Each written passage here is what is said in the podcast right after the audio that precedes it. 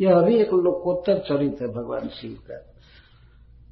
तो चित्रकेतु महाराज आए वहाँ विमान से। वे भी अप्सराओं के साथ थे, लेकिन वो सब कीर्तन में मस्त थे। हरिम गा प्रेम लिखा गया कि वो स्त्रियाँ या चित्रकेतु महाराज सब कृष्ण का जस गा रहे थे। तो गाते हुए आए कैलाश भगवान शिव का सत्संग करने के लिए। तो उन्होंने देखा शिव जी कि। इस प्रकार के कथाकार ये अपनी पत्नी को अपने अंक में बैठा करके और प्रवचन कर रहे ऐसा तो कोई नहीं देखा जाता। किसी को ऐसा नहीं देखा जाता। लेकिन चित्रकेतु महाराज को बड़ा इस बात से खुशी हुई। उन्होंने कितनी इनकी महिमा है। इनके गोद में पार्वती जी बैठी हैं, फिर भी इनमें कोई काम विकार नहीं है। तो तो एक मित्र जैसे मित्र को व्यंग बोलता है, वैसे चित्रकेतु महाराज भगवान शिव को बोल रहे थे, हँसी में। और पार्वती जी नहीं समझ पाई इस गंभीर हास्य को। चित्रकेतु महाराज ने कहा कि ऐसा लोक गुरु साक्षात। देखो देखो, ये जगत के गुरु हैं, सबके हितोपदेष्टा हैं, सबके ईश्वर हैं। लेकिन सभा में बैठे हैं अपनी पत्नी को गोद में लेकर ये देखो तमाशा। तो वो कहे कि प्राकृत व्यक्ति भी साधारण आदमी भी अपनी पत्नी से एकांत में मिलता है। वो भी लज्जा करता है कुछ समाज का कि नहीं है समाज है तो ए, ए, मिलता नहीं अपनी स्त्री से गोद में नहीं बैठता। लेकिन ये लोग गुरु हैं और ऊपर ऊपर से धर्म के उपदेशक हैं। और भी श्रृंगार भी कुछ नहीं है। जटा धारण किए। जटा धारण किए हैं, भस्म लगाए हैं। स्पष्ट है कि इनमें काम विकार नहीं है। फिर भी स्त्री को गोद में लेकर सभा में क्यों बैठे? तो भगवान शिव तो कुछ नहीं बोले। वो समझ रहे थे कि चित्रकेतु एक व्यंग कर रहे हैं, छुटकी ले रहे हैं। लेकिन पार्वती जी को बड़ी लज्जा आई। भगवान शिव चुप थे, लेकिन पार्वती जी की आँखें चढ़ गई और ठीक है, शिव जी गलती कर रहे हैं, अपराध कर रहे हैं तो भगवान ने तुमको ही दंडधर नियुक्त किया है क्या? कि शिव जी जैसे क्रिमिनलों को दंड दिया करो। अगर ये नियम तोड़ रहे हैं, सदाचार तोड़ रहे हैं शिव जी, ठीक है, मैं मान लेती हूँ। लेकिन शिव जी को दंड देने के लिए भगवान ने तुमको अपॉइंटेड किया है क्या? तुम अपना पोजीशन नहीं देखते हो और जहाँ तहां इस बात ऐसे बोलते चलते।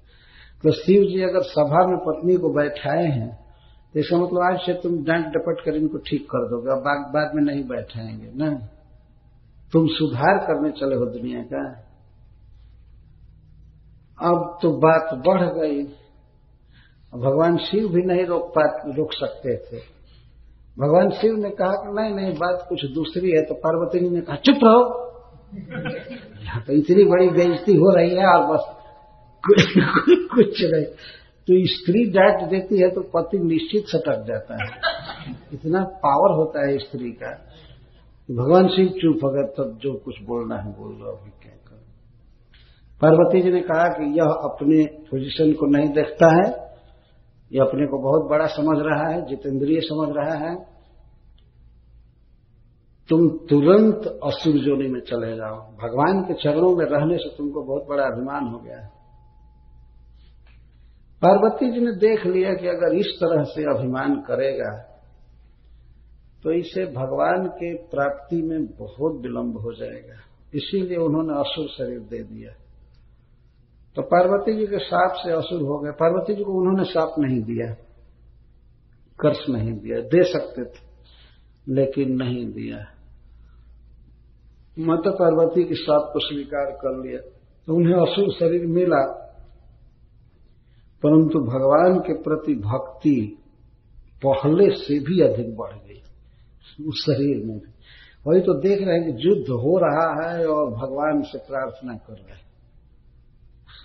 ऐसा तो कोई वीर आज तक नहीं सुना गया कि युद्ध में भगवान का कीर्तन करने लगे, प्रार्थना करने लगे, उसको जीतने की कोई चिंता नहीं, बल्कि वो मरना चाहता है, शरीर त्यागना चाहता है। तो वृत्रासुर जी कहते हैं कि, हे हरि, जैसे मैं पहले आपके चरण कमलों का सेवक था, पर इस बार मैं आपके दासों के दासों का अनुदास बनना चाहता मैं पुनः आपका भक्त बनूं आपके भक्तों का दासानुदास बनूं। और हे प्राणनाथ, हे हमारे जीवन के सर्वस्व, मैं यही चाहता हूँ कि मैं मन, मेरा मन, ते गुणान स्मरेत, मेरा मन आपके गुणों का हमेशा स्मरण किया करे। आप कितने सुंदर हैं, कितने दयालु हैं, कितना ऐश्वर्य है आप में। अनंत गुणों से आप भरे हैं, आपकी अनंत लीलाएँ हैं, आपकी लीलाओं का, गुणों का मेरा मन स्मरण करे। मन स्मरण करे और वाणी, वाक, गीत जिन जिन गुणों का स्मरण करे मन, उनका कीर्तन करे मेरी वाणी। और मेरा काय, मेरा यह शरीर, ते कर्म करो तू। आपका कर्म करे, आपकी सेवा करे। ये तीन वर मांग रहे हैं कि हे हरि, मैं पुनः आपके दासों के, दासों का दास बनो और मेरा मन हमेशा आपके गुणों का स्मरण करे, मेरी वाणी उन गुणों का कीर्तन करे और मेरा शरीर आपकी सेवा के काम में आवे, आपका कर्म करे। ऐसी कृपा कीजिए। शिल प्रभुपाद इस विषय पर तत्पर लिखते हैं। कि इस श्लोक में भक्ति का सार वर्णन किया गया सब कुछ कह दिया गया यही है भक्ति। तो वृत्रासुर है कह रहे कि मैं दासों के, दासों का दास बनू। किनके दास? तव पादिक मूल। तव तो पाद। पाद का अर्थ होता है चरण कमल। आपके चरण कमल जिनके मूल है, मूल का अर्थ आश्रय। जिन्होंने आपके चरण कमलों का आश्रय लिया है, ऐसे दासों के दासों का दास मैं पुनः बनू। यही है भक्ति वास्तव में। एक सच्चा भक्त भगवान के दासों की भक्ति में लगा रहता है। इस प्रकार की प्रक्रिया होती भक्ति में। आजकल तो व्यक्ति मालिक का भी मालिक बनना चाहता है। दासानुदास नहीं बनना चाहता। हमारा जो मालिक है, उसका भी मालिक, उसका भी जो मालिक है, उसका भी मालिक, उसका मालिक मैं बनू। कई लोग ऐसे होते हैं वो कहते हैं कि हम ईश्वर की भक्ति नहीं करेंगे, हम खुद ईश्वर है। क्या भक्ति करनी है? प्रत्येक व्यक्ति भगवान है। केवल अपनी शक्ति को पहचानने की ज़रूरत है। ऐसा लोग कहते हैं।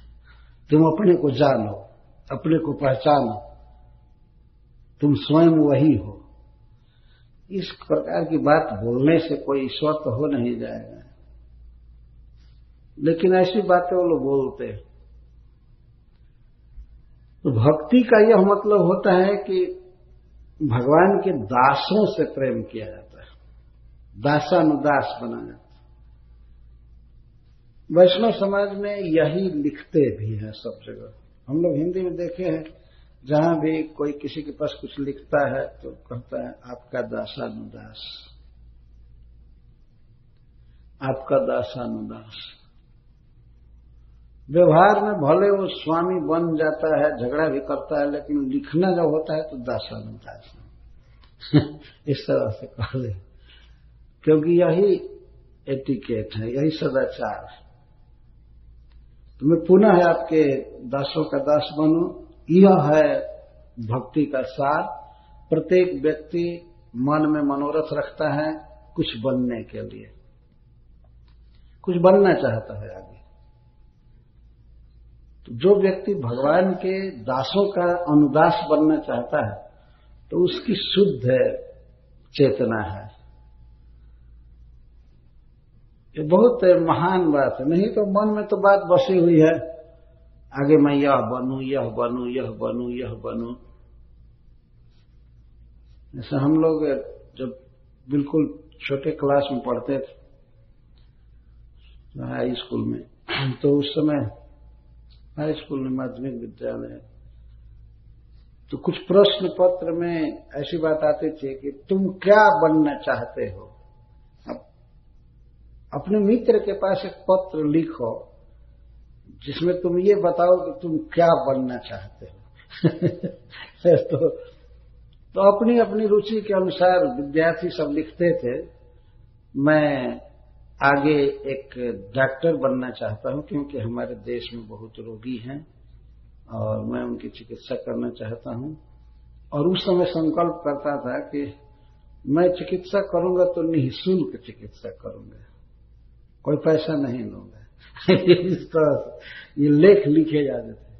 कोई कहता था कि मैं इंजीनियर बनना चाहता हूँ। हमारे देश में अभी विज्ञान बहुत कम डेवलप्ड है। तो मैं ये बनाऊँगा ये बनाऊँगा, वो बनाऊँगा, ये करूँगा ये करूँगा। कोई कहता था, हम समाज सुधारक बनना चाहते हैं। स्वामी दयानंद जी की तरह, समाज में बहुत कुरीतियाँ हैं, उनको मैं दूर करूँगा, ये करूँगा, वो करूँगा। भले वो बने या न बने, लेकिन अहम हरे तो पादिक मूल। अभिलाषा तो करते ही थे, कि हम ये बने, वो बने। लेकिन प्रकृति और ही बनाती जाती है। व्यक्ति तो सोच रहा है कि हम अमर हो जाए, बूढ़ा न हो, मरे नहीं, लेकिन मृत्यु और प्रकृति पड़े हुए हैं दूसरा बनाने के लिए। है ना? हम बन नहीं पाते। तो जीव को वही बनने का प्रयास करना चाहिए, जो वास्तव में वो है। यही शुद्ध चेतना है। जो है, वह वास्तव में वही बनना चाहिए, और वही बन भी सकता है। जो वो नहीं है, और जो उसका स्वरूप नहीं है, वो तो बन भी नहीं पाएगा। तो जीवेर स्वरूप है कृष्ण नित्य दास जीव का स्वरूप है कि वह कृष्ण का नित्य दास है। तो कृष्ण का नित्य दास बनना चाहे तो बन सकता है, क्योंकि वो है। एक व्यक्ति हमसे पूछा अभी दो दिन पहले, शिकागो से, उसकी दीक्षा होने वाली है संडे को। तो वो पूछे कि महाराज, दीक्षा में क्या क्या विधि है?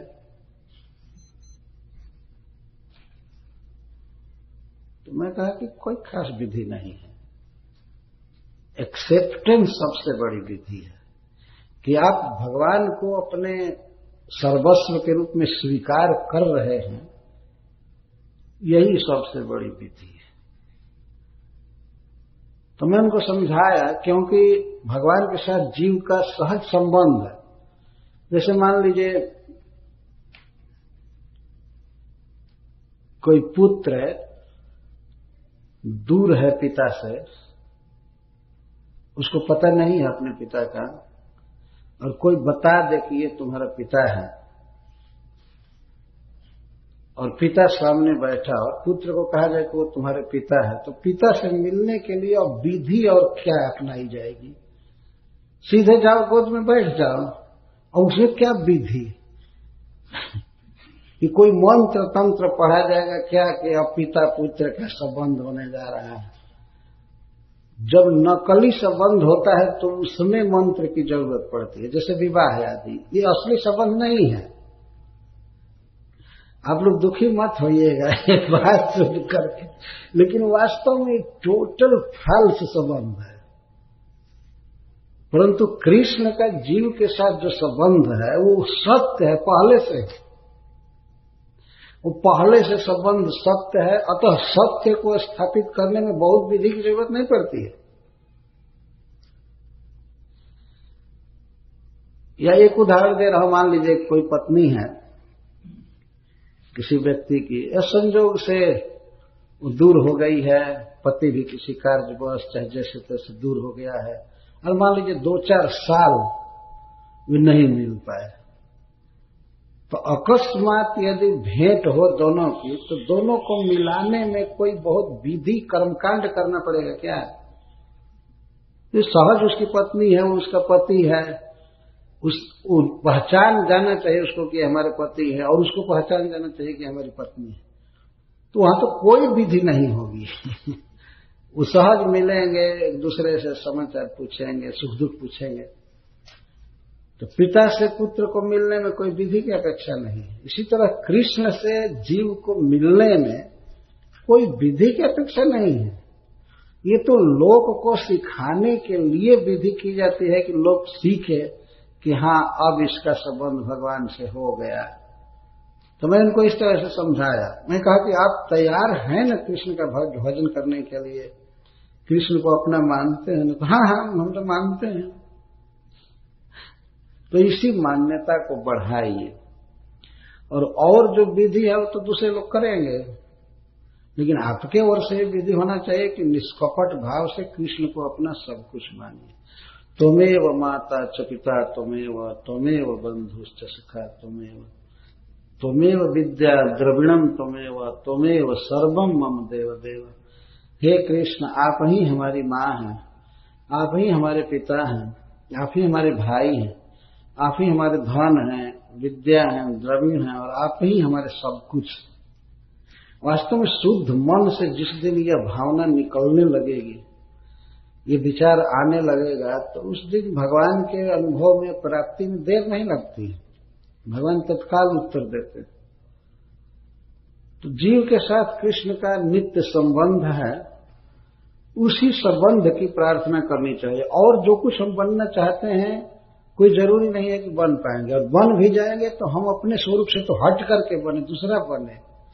हम है ही नहीं। जो बनना चाहते हैं, वो हम हैं नहीं।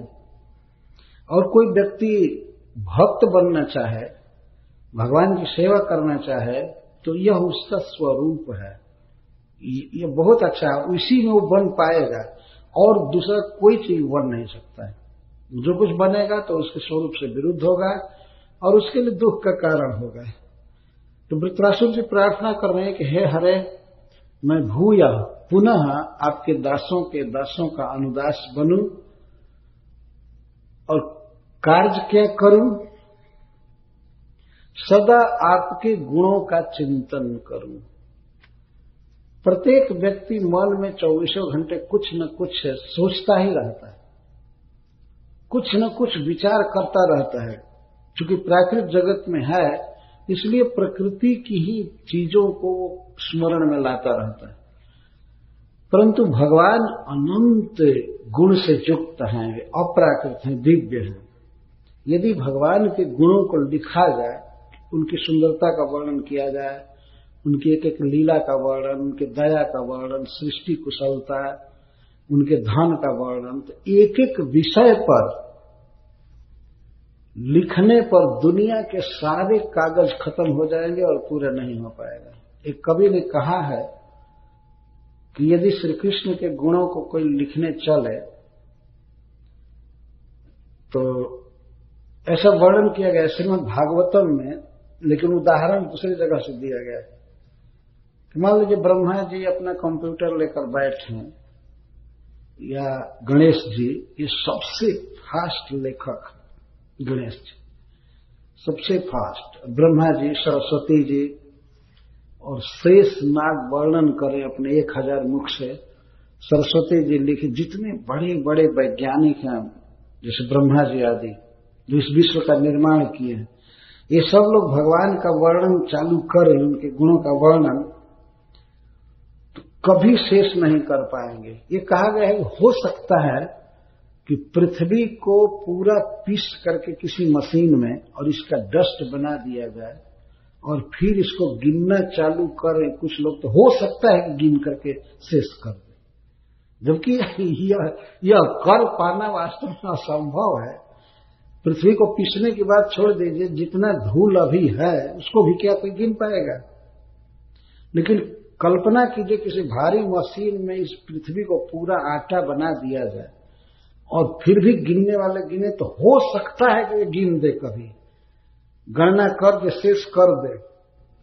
लेकिन भगवान विष्णु के गुणों को गिन करके कोई शेष कर दे, ये संभव नहीं है। इतने अपार अनंत गुण हैं भगवान में।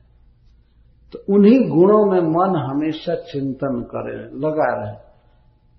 एक एक गुण का वर्णन। बड़े बड़े कवियों ने, भक्तों ने भगवान का वर्णन किया है। अद्भुत।